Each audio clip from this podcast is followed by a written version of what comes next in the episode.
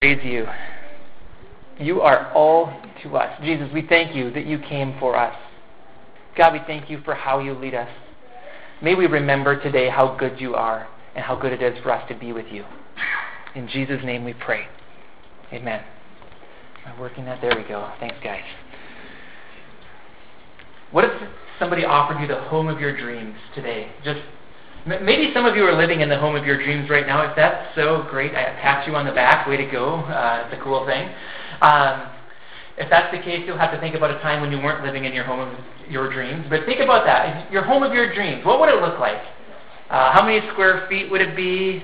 Um, how many or how few bathrooms would it have? Um, you know, how many bedrooms? Where would it be? Would it be out in the country? Would it be in the city? Would it have a nice backyard? Think about the home of your dreams. And imagine if somebody gave it to you, just said, here's the keys, it's all been taken care of, it's all been paid for. And what if it wasn't just somebody who offered it to you? What if it was God Himself who offered it to you? And what if God said to you, not only, here is the home of your dreams, but also promised His protection there for you? Never would your children get injured there. Never would anything bad happen there. Imagine if God Himself gave that to you, the keys in His hand, ready to give it to you, but there's one exception. And the exception is that God won't go there with you. Would you take it? I imagine, uh, I, I, don't want to put a percentage on this. I, I, I'd be curious to know what percentage of people in America would take that offer.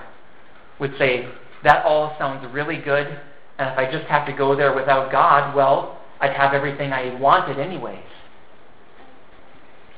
Well, it's interesting. At one point in their history, Israel actually had to make a choice somewhat like that. God had promised to bring them into the promised land. Do you know why we call it the promised land? Because God promised to give it to them. Here's a verse way back in Genesis 12 the Lord appeared to Abram and said, To your offspring I will give this land. It was God's promise to Abraham that somewhere along the line, to, to the descendants of Abram, Abraham, God would give that land to his people. And as we fast forward then into the book of Exodus, uh, remember, what was the, the often repeated line in the first part of the book of Exodus?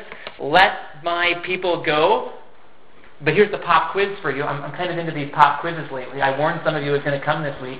It wasn't just let my people go. That's the famous part. But what came right after it so many times? So that they may worship me. That's what God said. The whole point of the Exodus story, remember, God's people were living in Egypt in slavery, and He worked mighty miracles to bring them out. But the point was so that they could live with God in the place that He wanted to give them, so that they could worship Him rightly, so that they could live their whole lives with Him there. But as we move a little bit further forward in Exodus, something terrible happened that threatened to derail that whole thing for those Israelites. In Exodus chapter 32, Moses went up on the mountain to meet with God, and that was a blessing, right? God had asked him to come up, and God was in the process of revealing his ways to Moses so that Moses could bring that, that, God's teaching, to the people. And what did the people do in Exodus 32? That's the whole golden calf story. Remember that one? They started to wonder where Moses was. And in a stunning lack of faith, they created this, this idol made out of gold. They took off their earrings, they gave it to Aaron, and Aaron put it in the fire. And uh, as he was explaining it later to Moses, Aaron said, Out came this calf. Huh, imagine that. Well, do you know why it came out? Because the people said in Exodus 32 1, this, this is awful. Think about this. Moses is meeting with God up on the mountain. Yeah, it's taking a little while, and the people wondered where he was. But this is what they said to Aaron Come, make us gods who will go before us.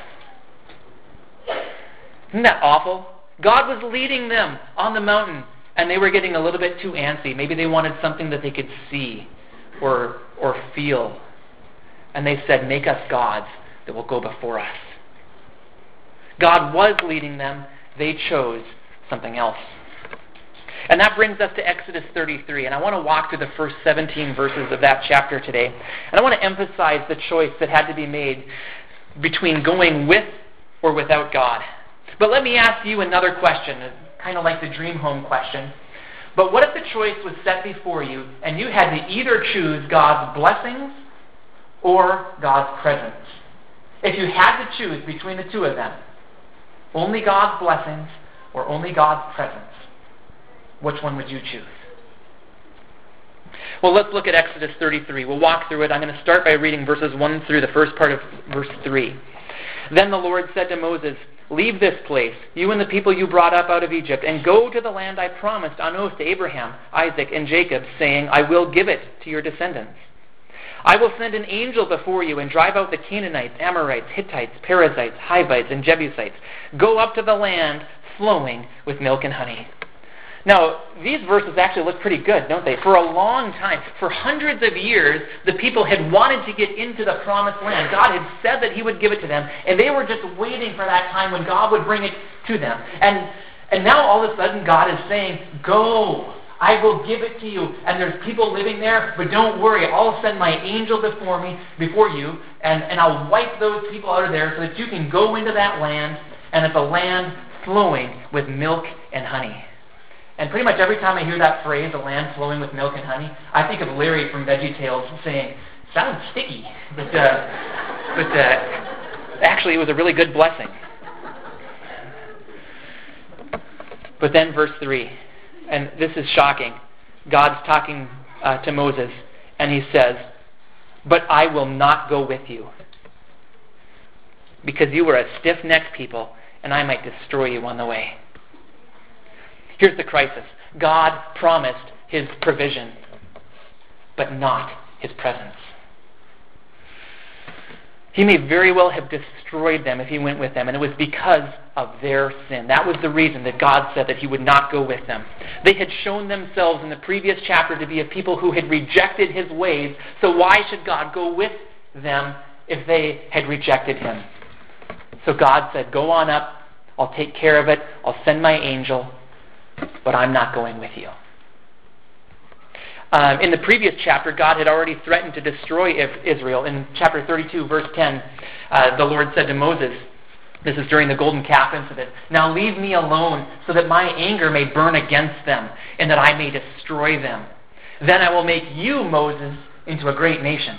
So isn't that interesting? God, his plan was to destroy the people and to start over with Moses. He'd done that before, right? In the flood.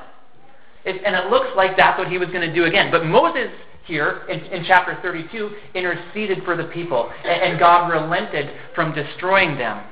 But still, there was something going on, and there's something of which the Israelites were worthy of punishment. And, and then in chapter 33, that's where God said, If I go with them, I might destroy them. But God didn't want to destroy Israel. So, in, in effect, this is fascinating. It was God's mercy not to go with them. He said, You go up into the promised land. Moses, you lead them. I'll wipe out the people there so you can go in and live in safety. But it was God's mercy not to go with them, with the Israelites, because of their sin. He might destroy them. They deserved punishment, but God, in His mercy, didn't give it to them. So it's ironic. Um, in the golden calf incident, Israel said that they wanted a God with them. But their actions made it so that the one true God wouldn't go with them. So it's a really sad trade off that they made. So um, I want to put up a chart here, and I'm going to put up a few charts during my sermon. This one presents two options before the Israelites. Option A was what God gave to them it was the promised land without God. And I was thinking, what, what would be the other choice here? Was, was that all that it was for them? Did, did they just have to accept that deal? Was there anything else that could happen? And, and I was just thinking, you know, what, what could it possibly be if we knew that we were in a bad spot with God? What would the, what would the only other option be? I think it's repentance. Let's move on and see, hopefully, if Israel goes there. Okay, let's read verses 4 through 6. When the people heard these distressing words, isn't that interesting? What was distressing? Going up into the promised land? No, that's what they had hoped for for all these years. What was distressing was that God wouldn't go with them. When the people heard these distressing words, they began to mourn, and no one put on any ornaments. For the Lord had said to Moses, Tell the Israelites, you are a stiff necked people. If I were to go with you, even for a moment, I might destroy you. Now take off your ornaments, and I will decide what to do with you. So the Israelites stripped off their ornaments at Mount Horeb. So, distressing words. I, again, I like that. Um, and it says there that the people began to mourn, and that's the proper response. That's what it should have been, recognizing their sin. It's like they said, Well, God, uh, when you put it that way, no, we don't want to go without you. But at this point in time, they didn't know what to do. Uh, there was this scenario playing out where God was not going to be with them because of their sin. And again, it was His mercy, but He didn't want to destroy them. And when it come, what it comes down to for us as well, as we try to put ourselves in the shoes of the Israelites, there's this choice sometimes where we're either going to go our own way without God, or we submit to God's way. Which one is it going to be for us? And it's sad for me to think that anyone, any one of us, even people in this room, we, we've all gotten up here and made the effort to come to church, but are, are we making the effort to go where God leads us? Not just on Sunday morning, but every day of our lives every moment of our lives. We're all tempted to pick a path other than that which God has for us. Let's, let's just be honest with ourselves and recognize that. But let's move on now to see what happened in verses 7 through 11. Now Moses used to take a tent and pitch it outside the camp some distance away, calling it the tent of meeting. Anyone inquiring of the Lord would go to the tent of meeting outside the camp and whenever Moses went out to the tent, all the people rose and stood at the entrances to their tents, watching Moses until he entered the tent. As Moses went into the tent, the pillar of cloud would come down and stay at the entrance while the Lord spoke with Moses. Whenever the people saw the pillar of cloud standing at the entrance to the tent, they all stood and worshipped, each at the entrance to his tent. The Lord would speak to Moses face to face, as a man speaks with his friend. Then Moses would return to the camp but his young aide, Joshua, son of Nun, did not leave the tent. So these verses are a little bit like an interlude, and they, they tell us something that we had already known. We already knew that God would meet with Moses. God met with Moses up on the mountain, and it wasn't Moses that God was angry with because it was while Moses was up on the mountain that the Israelites did the whole golden calf thing. So God had threatened to remove his presence from the people of Israel, but not from Moses. So what we see in verses 7 through 11 was God was still willing to meet with Moses. So what would Moses do with that? Um, it's interesting, Moses' response, and I love Moses' response here. Let's look at it. Verses 12 through 17. Moses said to the Lord, you have been telling me, Lead these people, but you have not let me know whom you will send with me. You have said, I know you by name, and you have found favor with me. If you are pleased with me, teach me your ways, so I may know you and continue to find favor with you. Remember that this nation is your people. The Lord replied, My presence will go with you, and I will give you rest. Then Moses said to him, If your presence does not go with us, do not send us up from here. How will anyone know that you are pleased with me and with your people unless you go with us? What else will distinguish me and your people from all the other people of, on the face of the earth? And the Lord said to Moses, I will do the very thing you have asked, because I am pleased with you and I know you by name. Okay, so first of all, what we see here is we see Moses interceding for the people. A, an intercessor is somebody who goes in between two parties. So there was God and there was Israel, and God was angry with them. So Moses went to intercede. And I love this, that, that Moses had this, this God given place that he could meet with God and talk to him. And Moses used that to intercede to the people, to ask for the people, to, to ask God to show his mercy. Uh, and I think Moses sets a good example for us in that we see people all around us making poor decisions. What are we going to do? Can we intercede for them? Yes, we can. We can pray to them. We uh, pray to them. No, how about we pray for them? So we can ask God to show His mercy to them, and we can also talk to these people and urge them to to consider God, to pursue Him, to flee from evil. Those are things that we can do, and I think that that's what see, we see Moses doing here. And, and remember, um, Moses could have just taken God's offer. He could have said, okay, God, fine. Wipe out those other people, and I'll go with you. You want to start over with me? Fine, let's do that. But he didn't do that. And, and that makes me think about Jesus. And I think what we see here from Moses in this, in his intercession, is a, a, a word picture, a foreshadowing of Jesus. Because Moses, here in this part of the story, had no sin of his own. It was the people's sin that was causing the problem between them and God, that was causing the distance. And think about that with Jesus. Jesus never had any sin of his own. We were the ones with the problem, but yet Jesus came and at great cost to himself took our sins upon himself and paid our death penalty so that we could be with God. Jesus interceded for us. And that's what Moses was doing here as well. And you see, the promised land in the Old Testament, when I think of that, I often think of it as a word picture for the promised land that God has for us in the New Covenant. The, the new heavens and the new earth, the place where we will live with God forever. Those of us who have received Jesus as Savior and Lord, we have that promise of being with God forever. Jesus interceded for us and died for us and rose again so that we could have that. Um, okay, so Moses was interceding, and in verse 13, I find this interesting that Moses threw this line in there If you are pleased with me, teach me your ways, so I may know you and continue to find favor with you. Um, you see, Israel got off course by forgetting God's ways. They forgot, you know, that one about we should only worship the one true God. They forgot his ways. So Moses here said, God, teach me your ways so I may know you. And isn't that interesting? Um, usually, if we think about reading a book, like let's say a textbook, let's say you've got a chemistry class and you've got a chemistry textbook. You read that textbook to learn more information about chemistry. And certainly that's true. When we read the Bible, there are things that we can learn about God, but there's more than that. When we read the Bible, we can actually know God.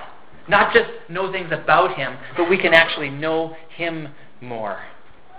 And as we look ahead, uh, I've already revealed the end of the story that God relented and decided to go with his people. But in the very next chapter, in chapter 34, God gave Moses his words again. When, when Moses came down the mountain the first time after the golden calf incident, he smashed down those, those stone tablets that had been given. And uh, in chapter 34, went up the mountain again, and God gave him the words again that he could bring before the people so that the people could have God's word with them so that they could know him. And God's done that for us as well. He has given us his word. And, and let me just stop and make a point of application here. If we want a relationship with God, we should get to know his ways. He is the God who speaks to us and has given his word to us, and we should listen to him and get to know him in his word. Okay, then the end of verse 13, Moses said, Remember that this nation is your people. Again, he was interceding for them. And, and God's response is very interesting in verse 14. The Lord replied, My presence will go with you, and I will give you rest. What's interesting is that the you in verse 14 is singular. And I, I think what we see here is God saying uh, again to Moses, Yes, Moses, I will go with you individually, Moses. I will give you rest.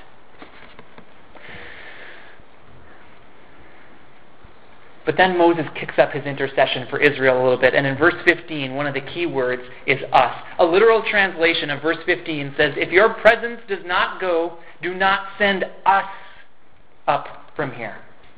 And then similarly in verse 16, it says, How will anyone know that you are pleased with me and with your people unless you go with us? Rejecting the golden calf, Moses wanted the real deal. He wanted God with us. He didn't want to settle for an imitation. Um, I, I love this from Moses. And if I could paraphrase Moses' request here, this is how I would say it No way. No way, God. Do not make us go there without you. How could we go without you? And, and I don't think that Moses was arguing with God. I think that Moses really was resolving in his heart to lead the people in such a way that they would have a heart to go with God. God didn't change in any of this. I'll talk about that in just a moment. Um, but what good would the promised land be without the God of the promise? What good would the blessings of God be without God Himself? Why would we ever seek that life? You see, the biggest blessing that any one of us can have from God is His presence with us. I hope you know that. that that's going to be the theme of my sermon next Sunday as well. But I hope you know that. We often think, well, what, what blessings from God do you want? Health? Uh, place to live? Safety? Uh, money? You know what? Those things would all be great if God were to give them to us. But what's the biggest blessing that we could ever have? It's God with us, now and for the rest of eternity. That is number one. And, and I love this from Moses that, that his heart was so committed to wanting to be in the presence of God that he said, No, don't send us up from here unless you go with us. But it's amazing how often we are tempted to go our own way, to exchange that blessing of God with us for something else, perhaps something that we can see or feel or touch. Think about that. I, I, hope that every single one of us in here would agree that the number one blessing that we can have is God with us.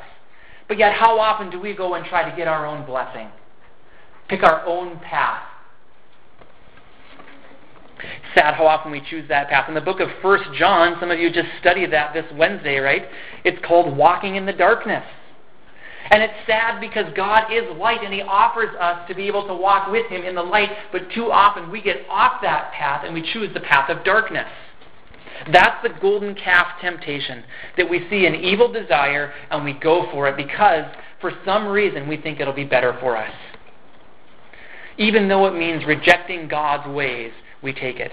Now, I just I hope you see now how ridiculous that is. And I'm going to put one of these charts up here again. If option A is the temporary pleasure of sin, and option B is God's path, which one should we choose? It's easy, right? We choose God's path. Yet, how often do we pick that temporary pleasure of sin? And I, one of the reasons I want to put it up there is just because I want you to see how ridiculous it is to take temporary pleasure over God's plan to try to create some blessing on our own apart from God when God has offered that we can go with Him. But other times it's not even a, a, decision between good and evil. Sometimes it's a decision just between good and best. Sometimes we settle for something that, that sounds good, and maybe it's something that we've always wanted, but it's not what God is leading us into. That was the choice that Moses fought for. God offered them something good, right? The promised land, protection, milk and honey. God offered that to them, but it wasn't best because he wasn't with them. And sometimes we're presented with a choice like that where option A looks good, but it's not best. Let me put this one up here. If option A would be the promised land without God, option B might be staying with God. Now let me let me talk present day. What, what might that look like? Um, Let's say that you get offered a promotion at your job. And let's say that it's maybe the one that you've always wanted. Let's say it's, it was, it's more money, it's a higher position, it's a little bit more honor. But you'd have to move. And, and maybe God has opened doors for ministry right where you are. Which one do you take? Do you, do you take what you want, or do you take what God wants? Moses fought for the blessing of God with us. It's the biggest blessing that we can have. And you see, if God is with us, people will take notice. Look at verse 16 again. How will anyone know that you are pleased with me and with your people unless you go with us? What else will distinguish me and your people from all the other people on the face of the earth? You see, if God is with us, here's the thing His blessing will come with Him too. So, really, it's not a choice between God's blessings and God's presence.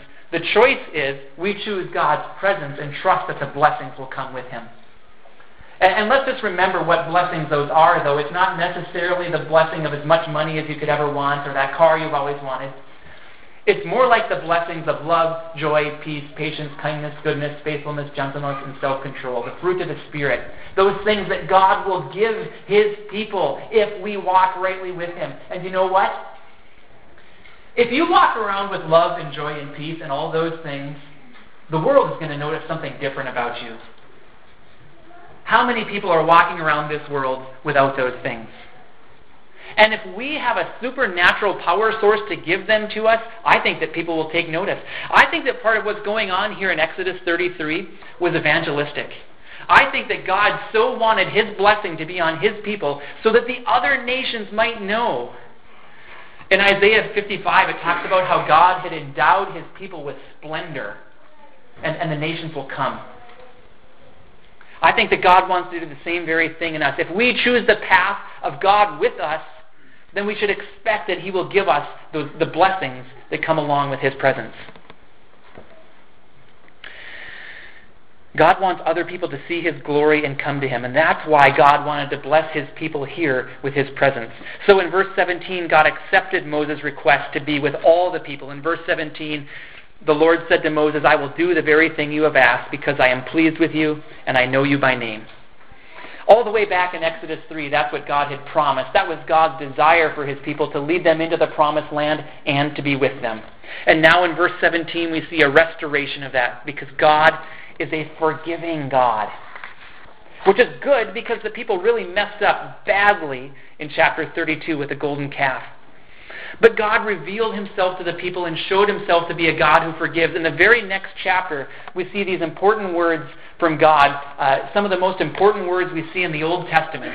It's the first time we've seen these words in the Bible, and they get repeated many times in the Bible.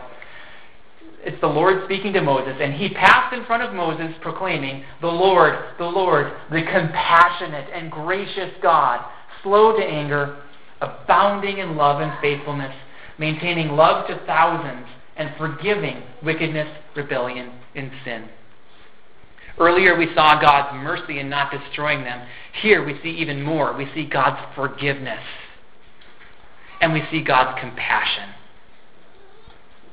we see God revealing himself to his people. He didn't want to leave Israel behind.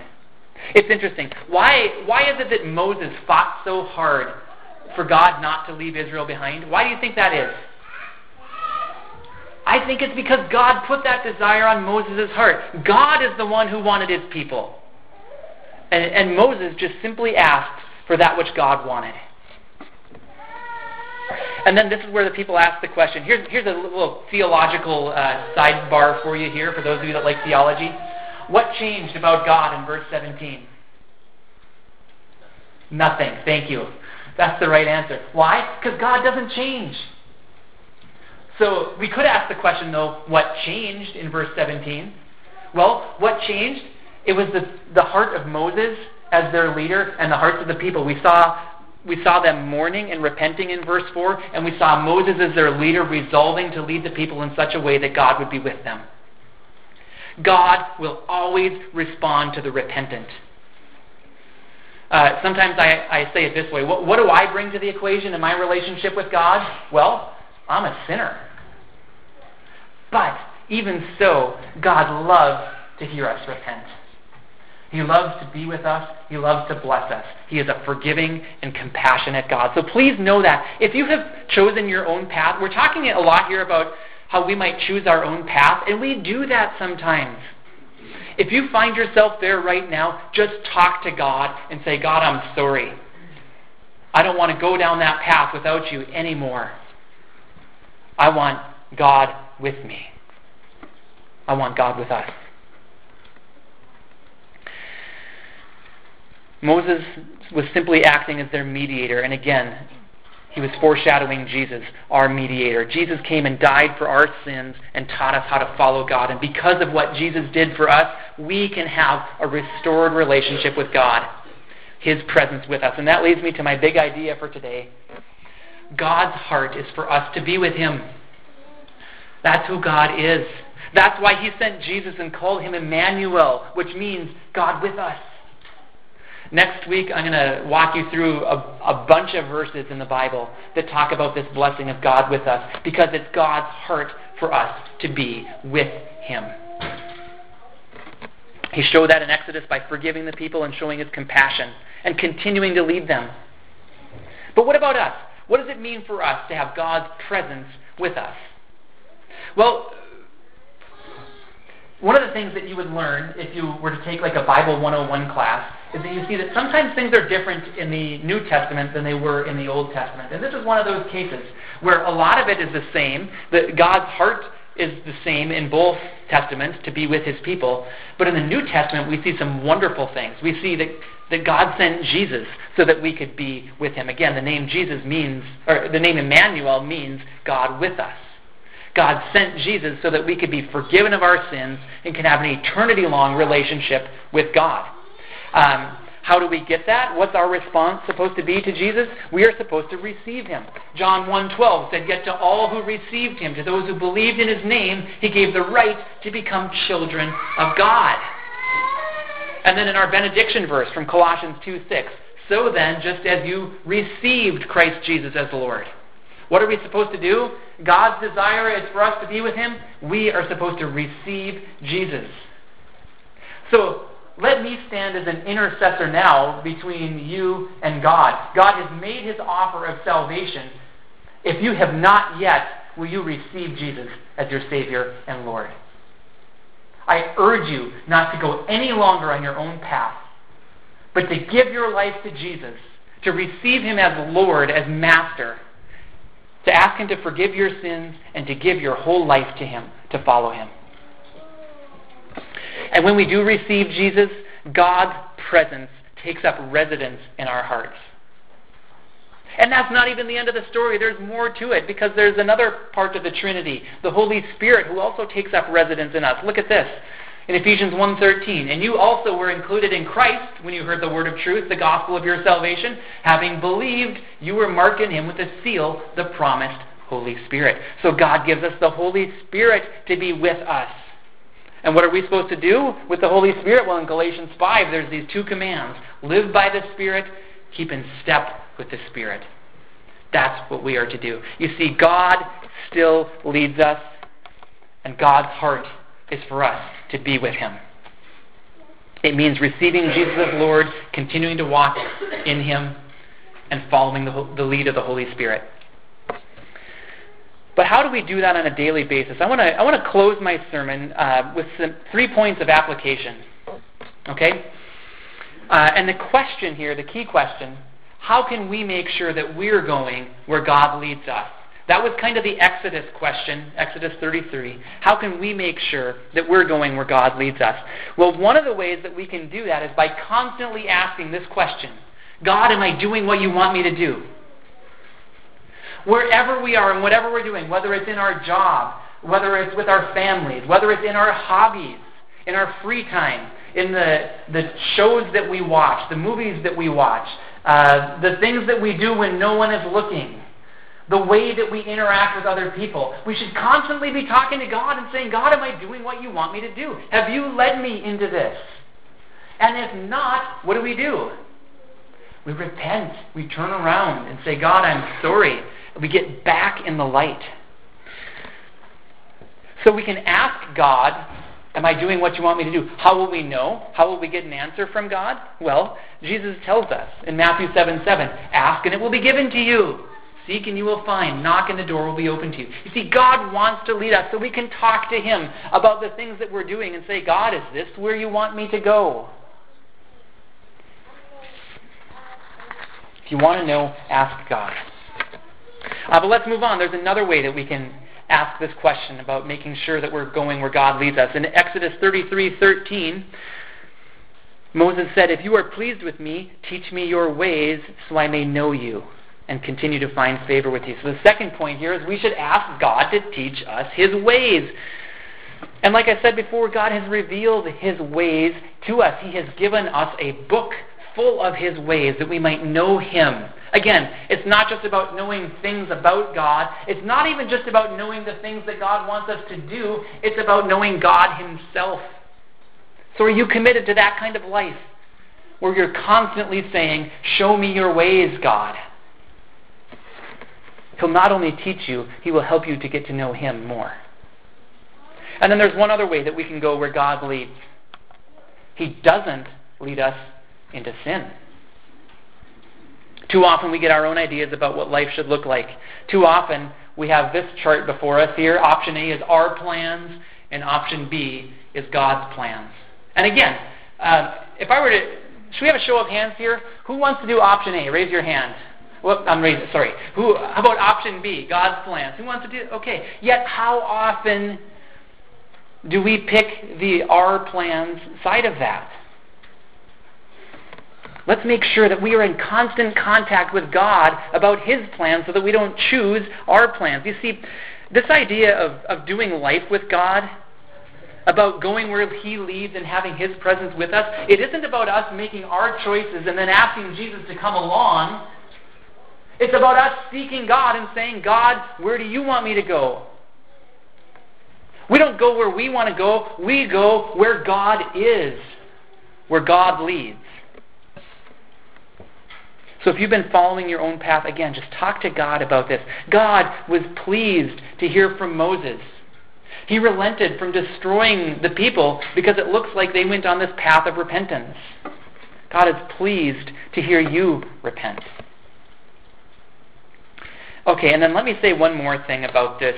Um, I've walked through those three parts of application, and I should maybe say this. I think maybe actually every pastor should say this every time they preach a sermon or you should say it every time you're teaching somebody the Bible, uh, don't just take my word for it. What, what I want to urge you to do, especially with this this passage that I've looked at, we've looked at today, I want you to look at it on your own. So Exodus 33, or if you want to widen it out, you can read chapters 32 to 34. This this wonderful passage of God's gracious response to His people. Uh, I have tried to unpack it and explain it to you. Um, but for several weeks, as I've been thinking about this sermon, I've been looking forward to this sermon. For several weeks, I've been thinking, I'm not going to be able to do it justice. So I want you all, I'm going to give you a homework assignment. I want you to read at least Exodus 33 sometime soon, if not even today. And uh, just talk to God about how you're doing at going where God leads and not where you lead. Let God point something out to you about your life in which you've been going your own way. And, and then just repent of it and tell God that you want to go His way. And then one very last final thing. I already did my last thing. Now we'll do my last final thing here. Uh, we'll see if there's anything after that. But um, this is really cool. Eventually, God's people got to go into the promised land with God right? You know the rest of the story. It took a while. There was some sin that had to be taken care of. And then a little bit later on, there was even some more sin, and they got that 40 year time out in the desert. But eventually, God did lead his people into the promised land, and he was with them. God did what he said he would, and he blessed his people. And you know what? God has given us a promise. What's, what's our promise? The promised land? eternity with Him. That God wants to bring us to be with Him forever. To be blessed by Him forever. That is God's heart for us. And it's for all who know Jesus as Lord and who continue to walk around with Him as Lord. God will bless us if we are committed to living in His presence. Would you pray with me? Father, we thank you that you have revealed this to us like this. Um, God, we thank you that you show us how serious sin is and how damaging it was to the relationship of your people with you.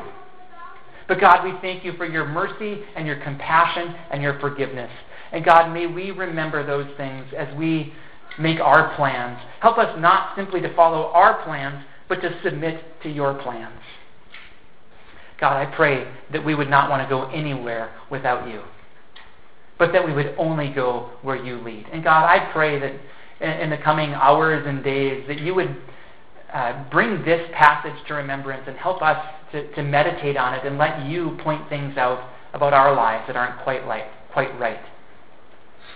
God, may we go where you lead in the power of the Holy Spirit to give you honor and glory. And we thank you for the blessings that are there when we go with you. In Jesus' name we pray. Amen.